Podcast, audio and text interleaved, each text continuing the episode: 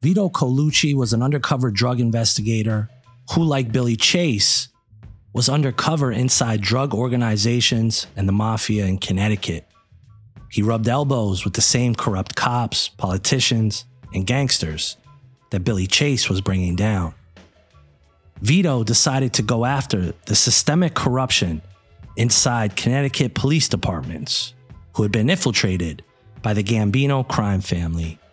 His investigations uncovered wrongdoing in eight city departments that included a police sergeant running the largest drug ring in southern Connecticut. I was a police officer in Stamford, Connecticut, and I was working, I was on a squad there that was uh, one of the premier squads. We handled um, narcotics and we handled organized crime.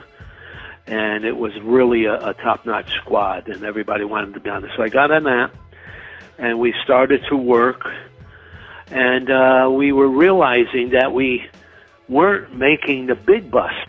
Okay, I mean, even though we're sitting in in um, big cars and everything, hiding different with vans, and we got all the stuff, and um, we weren't weren't come time to uh, do the house on a Friday night. We tell our boss, lieutenant or sergeant, say, "Hey, look, they're happy for the weekend." You know, now's the time to get them. All right, fine. This, uh, what time you want to go and do it? Fine, go get the judge to sign the papers and blah blah blah. Never knowing that my my boss was the king, my lieutenant was the kingpin of all of this stuff. So it was a combination, Don, of places. All right, what I mean by that, it was, you know, both um, in Stamford, there was stuff in Norwalk and, and stuff in Bridgeport. Uh, see what what these these guys like to do is they they try to find out like which places don't have back then don't don't have tie-ins with these cities. Okay, what where they used to say all the time, "Hey, let me know when the state's in town." Now, I'm not going to let you know when the state's in town. Man, get off those drugs. And that was the main thing they were concerned about all the time. Let me know when the state's in town. So I I worked it so I knew that wherever it was heavy, and then um, we we would be able to pop them. But still, whether it was Bridgeport or Stamford, every time it came to when we served a warrant, they were opening the door, come on in, folks, that type of a thing. Until the day came by when we arrested a low level drug pusher by the name of Arville Chapman, who worked for my lieutenant and, and my sergeant. He was the man that actually went to New York and brought him back to, uh, to my sergeant's apartment. And they he cut up the drugs with everybody and everything. So he basically said to us, which turned everything around, Bridgeport and Stamford. He says he he had a bit, some big cases coming up. He said, "Look, if I give you something really big, will you talk to the prosecutor for me?" I said, "Arville, it better be something big." So we pulled over into a a, a company called Pitney Bowes we wound up being there from midnight to 8 in the morning as he described all the drug activities that were going on. And from there, we went on. And that's what we did. Bridgeport was um, really more of the drugs, okay? Uh, Stamford at that time, totally corrupt. Totally corrupt. I wrote the book about it there. But they were doing uh, more of the. Um, gambling, gambling and everything of that nature. 15 city and state officials resigned or were fired. What happened in Connecticut reverberated far beyond the city and the state, and it served as the catalyst for Ronald Reagan's initiative against the American mafia and the establishment of the President's Commission on Organized Crime. Here's Vito. Like, like this says here, in, in a book book that I wrote. When organized crime controls the police department, they control the entire city. That was Henry Hill that wrote that. So that's pretty easy to do. Man, once you control that, once you have the cops, the cops that will work it for you and do all this stuff, uh, and here's what would go on in Bridgeport and, and, and Stamford. So you need to realize Fortune 500 companies were in three major cities back then New York, Chicago, and Stamford slash Bridgeport, Connecticut. Okay, when I say that to people, they go, "What?" Fortune 500? Yeah, They had all the companies moving in. General Re, uh, Gen, uh, you know, all these companies are coming in to to the Connecticut area, and so what would happen would be the um, the guy, the contractor, would really want to get the contract. He would want to, on on these places. So the um, organized crime people would say to him, "All right, look, I'll call you the day before bidding ends. Tell me the lowest score, and I'll come in a million or five hundred thousand under it." And that's what happened, whether it was Bridgeport or Stamford. They'd come in, and it was a monopoly like that. And little by little, it grew. Chief of police didn't do anything about it. Uh, the the mayor didn't do anything about it. So when you have free reign like that, when you don't have to worry about anybody, you have free reign. Okay, and the people involved, there was a whole bunch of people. As we got into the the 80s, there was Tony McGow, Tony McGow. Uh, some people, American people, call him McGalley. Uh, we call him McGow, and uh, a lot of people. We we had to- total people that was doing stuff around, and uh, you know there was John DePoli. They called him Stoogie. He was a made man out of Stamford and Bridgeport. He would give you your jobs. Okay, what I mean by that, if you were up for sergeant post, okay, if you were up to get your uh, be promoted to sergeant, and there'd be three candidates, one, two, and three. And even though your guy, the, the honest, good guy, was number one on that, if he wanted to put in number three because that was his buddies and pals, he'd skip over those two and got, get number three and put the sergeant bag on him. And who can complain? The the rank and file knew what was going on. They would say to me, Vito, I know you're back in uniform. We know why you're back in uniform because you disrupted the apple cart. But man, look at that. Look what happened. They jumped over one and two. They jumped over the guys, the guys with all the decorations or the great arrests, and they pulled in that guy there who was a cousin of one of the uh, builders. You see, so that that's what happened. These people, there's so many people back then uh, that was involved While some might define Connecticut as a sleepy commuter suburb, its proximity to New York City, especially in southeastern Connecticut, allowed the New York mafia families to have satellite offices per se. And in cities like Stamford and Bridgeport, they could infiltrate almost every industry. So major mafia players have always populated Connecticut in more ways than one. even even in in um, um, what's his name's uh, book book here, Lenny, he talks about those those people too. They're all through here. You had uh, uh, Carmine Galante. You had all these different people that had so much pull, and a, a guy like Billy Chase comes in and disrupts the whole apple cart. And that was, you know, that was bad for them, man. That's bad business. Same thing with me. Same thing with me. The guy, uh, Anthony Dolan, who was a cub reporter back then for the Stamford and, and the Norwalk papers and everything of that nature, somebody gave him information about just one thing in town, like um, somebody that take care of the properties for the city and everything like that. He did that. He found out it was corrupt. The guy didn't have a college education, which was on the list of, of um, things needed. Uh, horticulturist, horticulture degree. He didn't have that. He barely had a high school degree. So that made him, he made that a front page article. He went on then to write 75 articles in the newspaper, mostly about the stuff I was going through as well as many other people, the, the arsons, the this and that, and the whole bit. He went on to win a Pulitzer. Imagine that. He went on to win a Pulitzer for his writing, which was amazing. And and Ronald Reagan, see this this all mushroom. It, it, fine, it was a little town type of a thing, but what happened is uh, he did these articles, wins the Pulitzer. He gets a phone call from Ronald Reagan, who happens to be running for president. And I, I guess that was 1980. He wants to meet with him because he read an article in Rolling Stone magazine about Anthony Dolan. He goes, he becomes the chief speechwriter, and little by little, this thing has built, had built up, and you know, tell you the truth, it's it's back again. It's back again. Amazing. People have short memories. It's a very corrupt area again, and uh, be it Mohawk or, or Stamford. I'm not working yet, that's for sure. I'm not hired, and I don't know, uh, you know, if I would even want to get involved again. Which I can't even say that I would not want to get involved again. I had death threats. I had five little kids at that time. Uh, front page paper, paper as far as death threats and all of that stuff. Um, so you know, a lot of things. I've, I've been very uh, blessed in my life to to to go through everything. I work in narcotics. I was in a shootout.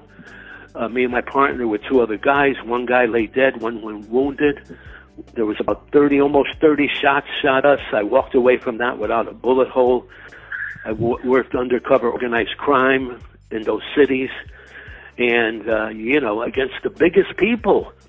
But see, here's the key. If I could just say this, the reason my case is different was because usually when somebody goes undercover, they get a new name, they get all the all the stuff, the licenses, everything else, go to some place at least a couple hours away, and they work it there. I didn't. Okay, what happened with mine? The new chief came in, start clearing house. Okay, and he called me in the office. He says, "You want to go undercover?" I said, "Undercover? What, who undercover? Where?"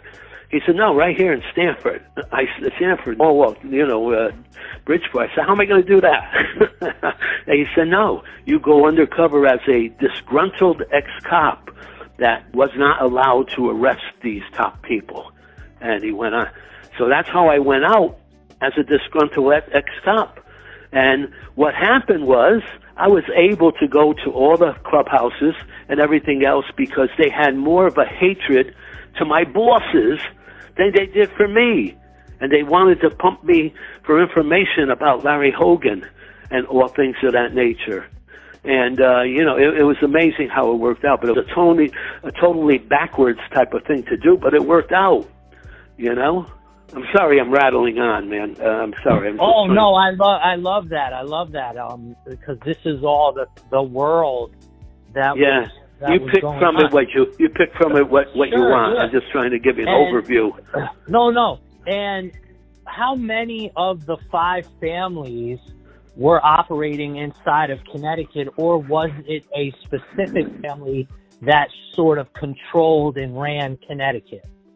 Well, for me, I infiltrated uh, both the Gambino and Genovese families. Sometimes these families may sound funny, but uh, interlapped. Okay, so my investigation was centered on those two families. Okay, some people from this family, some people from the other families. But, you know, we also, during that time, we had the Colombo Lucchese family was there too. Um, you know, so I didn't have anything to do with them. I mean, you can't do them all. But see, all these people, it, Stamford is a gorgeous, gorgeous city with the headquarters of all these pieces and yet the underling of organized crime was and still is partly still going on. Now there's corruption again in the city hall. Corruption here, corruption there. Uh, there's arson, there's everything else. Now people call me, Vito, why don't you take a look at that? I said, what are you calling me? That's years ago. I'm not, I'm not going out and doing this stuff again. I said, hey, that's up to that's up to these people nowadays. The new the new regime, the new centurions, like I call them. It's up to them now to go out and, and take care of these people. And um, you know, it's just it's just incredible. The when when um, Anthony Dolan uh, went to um, Reagan to to get the job, what happened then is the thing that changed this all around was Reagan then it, it, it was the it was the catalyst for Reagan's initiative against the American mafia and, and the establishment of the President's Commission on Organized Crime. Back then, he went he went on all the major channels two, three, four, five, seven, all the ones we had back then, and he put hundreds and hundreds of new prosecutors, hundreds and hundreds of new pro, uh, top guys, investigators, and that's how he kind of put a lid on this thing finally and I was just a part of this. That's all. I mean, I'm not saying that that was done just of me. There was me and a whole lot of other people, uh, as well as as as well as Anthony Dolan putting it out there. But it changed everything. It started the RICO laws. it started all those things going on, and it changed Stamford. I thought for good, but it didn't work out that way. Uh, uh, the next next regime comes in, the mayor and everybody like that. My book comes out, and everything's still the same. Everything's still the same, and the same is in Bridgeport too. Trust me, they got a lock on Bridgeport locked on Bridgeport with all the all the corruption going and, on. And you you were aware of Billy Chase. You understand his story. In your own words, tell me what you think Billy Chase's story is, and then second to that, tell me because I do look at it as a very tragic story. Tell me why it is so tragic. Okay, why it's so tragic? Because here's a man. Okay, I'm going to compare it. I'm going to use side by side. Stamford had Duke Morris, a black guy, tough guy. Okay, when he got on the job, there was only two other black guys on the job who weren't street smart at all. Okay, uh, uh, uh, what's his name? Uh, Billy Chase was street smart, of course. Duke Morris was street smart. So he gets on the job, okay? And what they did through all those decades, 60s, 70s, 80s, uh, beginning of the 80s, they put him out. They say, all right, Duke, what you got to do tonight? Go into this place here go into this. We got information at this uh, this liquor store and this other places down the road. Go in, you know, and then once you see them doing something, have guys in, in backup cars outside, make a motion, and they'll come in. Hey, that's my uncle's place, he would say. That's my cousin's place. Ron, we don't care. Go on. They forced him to do these things. Okay? Uh, Billy Chase, when it was all over, and he, you know, um, Lenny knows what happened on that. I mean, I uh, I love that part. I mean, it's kind of like, well, you know, you did all that stuff. That's great, but now, you know, we got no place for you. What do you mean you got no place for me? I put my life on the line, man. But be uh, Billy Chase. Last time I saw Duke Morris, he was hopping a train to get out of town to go down to uh down south to run two drug empires. And he said to me, Vito, you know, we've been at each other. I almost killed you that one day when you had your little daughter in the car. Uh, and he said, but you don't know what they did to me. You don't know what they did to me. I could have been a great cop, but it was always go after this one, that one. That's my aunt. That's this one. That's my whole bit. So they tortured this man, and then they threw up their hands when it was all done. By that time, he was a hardcore junkie. He ran the whole narcotics thing all through Fairfield County. Okay, he handled that. You know, Billy Chase did amazing. Billy Chase infiltrated an organized crime uh, group of people, of which that I knew some, and and they were going to ma- they were going to make him a made man at this big place called the Italian Center in Stamford, a big place, one of the best places around, and and some of the people were bringing Billy around to introduce him to to the people, and they were saying and the people were saying, "Are you nuts? The black man is not going to come in our organization." But that's how good Billy Chase was, that he could go into a place like that and get all these people, and then you know, even then, what happened when everything started going and they're, they're you know on the roads firing at each other and doing this and doing that, and that's when everything hit the fan. But a lot of people went away. They went away for a good five, six years, several of them.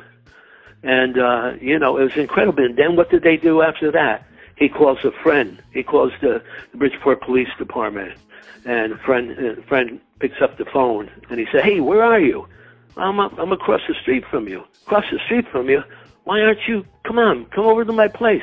Nah, don't you think, man? I'm, I'm saying this, not in the exact words, but I'm, I'm saying this. Um, you know, he, he, he said, What do you mean? You can't come over and see me now? That's it. He said, well, you know, it's, it's better that, you know, I don't get messed up in this whole thing as well as you. That's what Billy Chase does. This level of police corruption is staggering. It almost doesn't seem real. But in the 1980s, the police and the mobsters really had free reign in these much simpler times. Law enforcement was at a disadvantage in so many ways. And obviously, it was almost commonplace for police officials to be on the take to someone, or in this case, to powerful mafia capos. So, crack cocaine hits the inner cities of America around 85, 86. and sort of changes the dynamics of every American city in many ways and also changes policing in America. When you look at that time, the time that Billy Chase was doing, you know, these investigations, was the mafia involved large scale into the drug business? Because as you know, there was always this, oh, we try and stay away from drugs, you know, wink, wink, nah, nah. Um, were they heavily involved in that?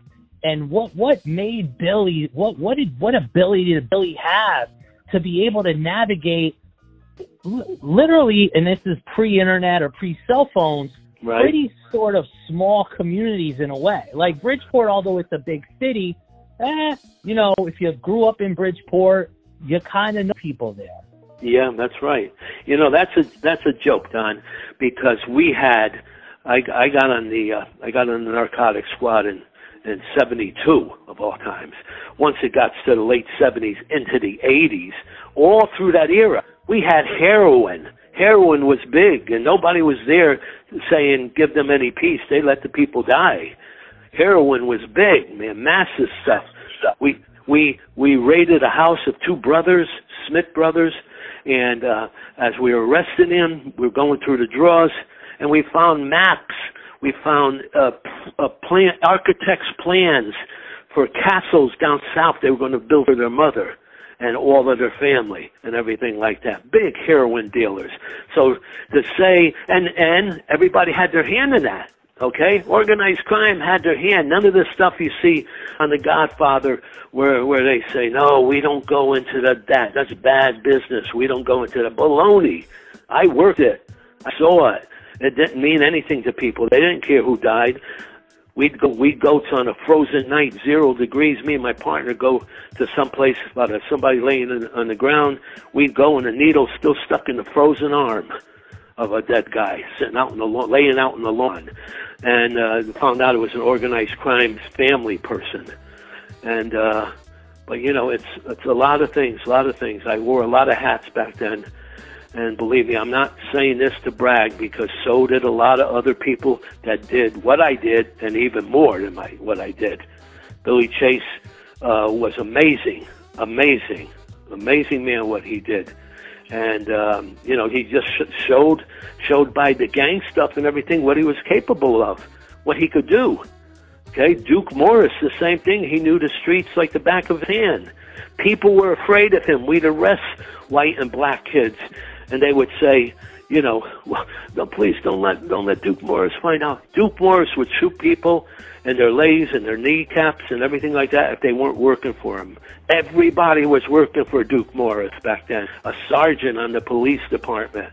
Imagine he was that, and he was crooked as the day is long. Billy Chase's undercover work and talent was unprecedented. But the tragedy was that once he was done with that work, was treated like a second class citizen. There was no thank you. There were no accommodations. There was no resources for mental health. There was no place for Billy Chase to exorcise his demons. No transition back into being a normal citizen who didn't look over his shoulder every single day for the rest of his life. You described at that time in the 80s how dangerous Italian organized crime was? Oh well, you know, you had guys like I, I said, you had uh, uh, Tony McGalley, you had from people like that. Back then, what they would do, other guys too, not just him. They with the uh, with the computers then and everything else, they would say no more taking, no more taking bets or anything with pencil and pad, no more. You got top computer guy over here. You just do it with him. He'll do it. All he has to do is hit one button if they come in, and everything's gone. So, the funny part is big, big, big, case, big case. About 12 people got popped. Okay, I, I did a little bit. I wasn't even on the job anymore. I just did a little bit and told the captain a couple of things. But they did, they did the stuff. But what happened is here, here to come and raid this place. All right, uh, the guy hits the button, everything goes off but he got, uh, it wasn't so crazy, it, it, it's laughable. But the guy kept the backup of all his notes on the table, right in front of him. Okay? and uh, that that was a joke when we went to court. I I, I said to uh, the guy, one of the one of his name was Dean. He was running a lot of things back then, and different things. And I said, "Man, you put him in charge of that, Vito. Who am I going to get? Who am I going to get? Tell me." So yeah, that that made a big difference. That made a big difference. Um, you know, then they try to, of course, you know, the, the biggest thing, Don, was the, when you're sentenced and you're told if you're seen with anybody else from organized crime and any kind of connection at all, you're going back in. So there was one guy who, from Stamford, he had to go to New York, see the bosses. He laid down on the back floor of the car in the garage, covered with blankets a whole bit. Uh, but they had an informant and he went right back into jail. So they have a lot of things now to do it, but it's still the thuggery. It's still the come out, break your arms type of a thing. You see? But they're, no, they're using, they're, they're trying to do the sophisticated things, but guess what? So is law. The law gets better things than what they get. So they got to stay one step ahead of them. Everything that's new this year, as far as uh, you know, uh, computers and all kinds of different things to monitor people has changed. When my partner would go to New York for the conventions every year to see the new products in the uh, security world, it would change from one year to the other, all more sophisticated than the previous year. And that's the stuff they use. They have the millions to do this on it. But uh, I, you know, let me let me tell you this. I, I had a chance for several days to work with Henry Hill. Okay, Henry Hill to speak with him at places. Henry, uh, I got to know him. Uh, he he got rid of the devil of, of, of drugs, but he couldn't shake the alcohol. Okay, so I did stuff with him, and uh, he just I, I just learned from him. He would go to Quantico to help the uh, help the FBI learn tricks and things, different things about what was going on so things of that nature. But you know, he knew. He would tell people, "Man, this is a die. You, you're going to go to jail or you're going to die." I know you've heard that a lot of times, but that's what happens. Very few people get away with anything on this stuff. And so that's that's what happened with with him. He wound up dying from the alcohol. He just couldn't contain that. So um you know, when you hear when you hear or is brought up the name Billy Chase or parts of his story, where where does your brain go to first when you hear the name Billy Chase? What what does he define for you about that particular era of time? It, um, in that time, and before he flipped out at the end, a hero, a hero that should have been maybe pensioned off at that time and everything else. Give him his pension, which he probably got for a time, I, I would imagine, but give him treating the way he he did all the Stamford, he did all the Bridgeport, man. He he uh, he blended in to go into a organized crime setting with all of those guys and walk away where they got their arm around you is amazing work. Nobody can do that stuff. I did nice stuff, but he did great stuff. Okay, let's let's get the, that all that all set. One of the premier undercover agents I've ever seen, and everything. Even though I never had the opportunity to meet him or enjoy him back in the days when uh, you know he was a hero. But you know, thank God that that um, Lenny brought it to light and he did a great job on it and just got to know, wow, this man did this, he did that, and the whole bit. You know, that's what I would say. Hey, Vito, man, did you ever hear about that guy, Billy Chase? Oh, yeah. What do you think of him, man? He flipped out, huh? Oh, man, that was horrible. Yeah, he was a hero. A hero? Heroes don't do those things, Vito. Yes, they do, until they get pressurized and they got nothing else to do in their life. And they don't know what they're doing. He was great. He was great, absolutely great.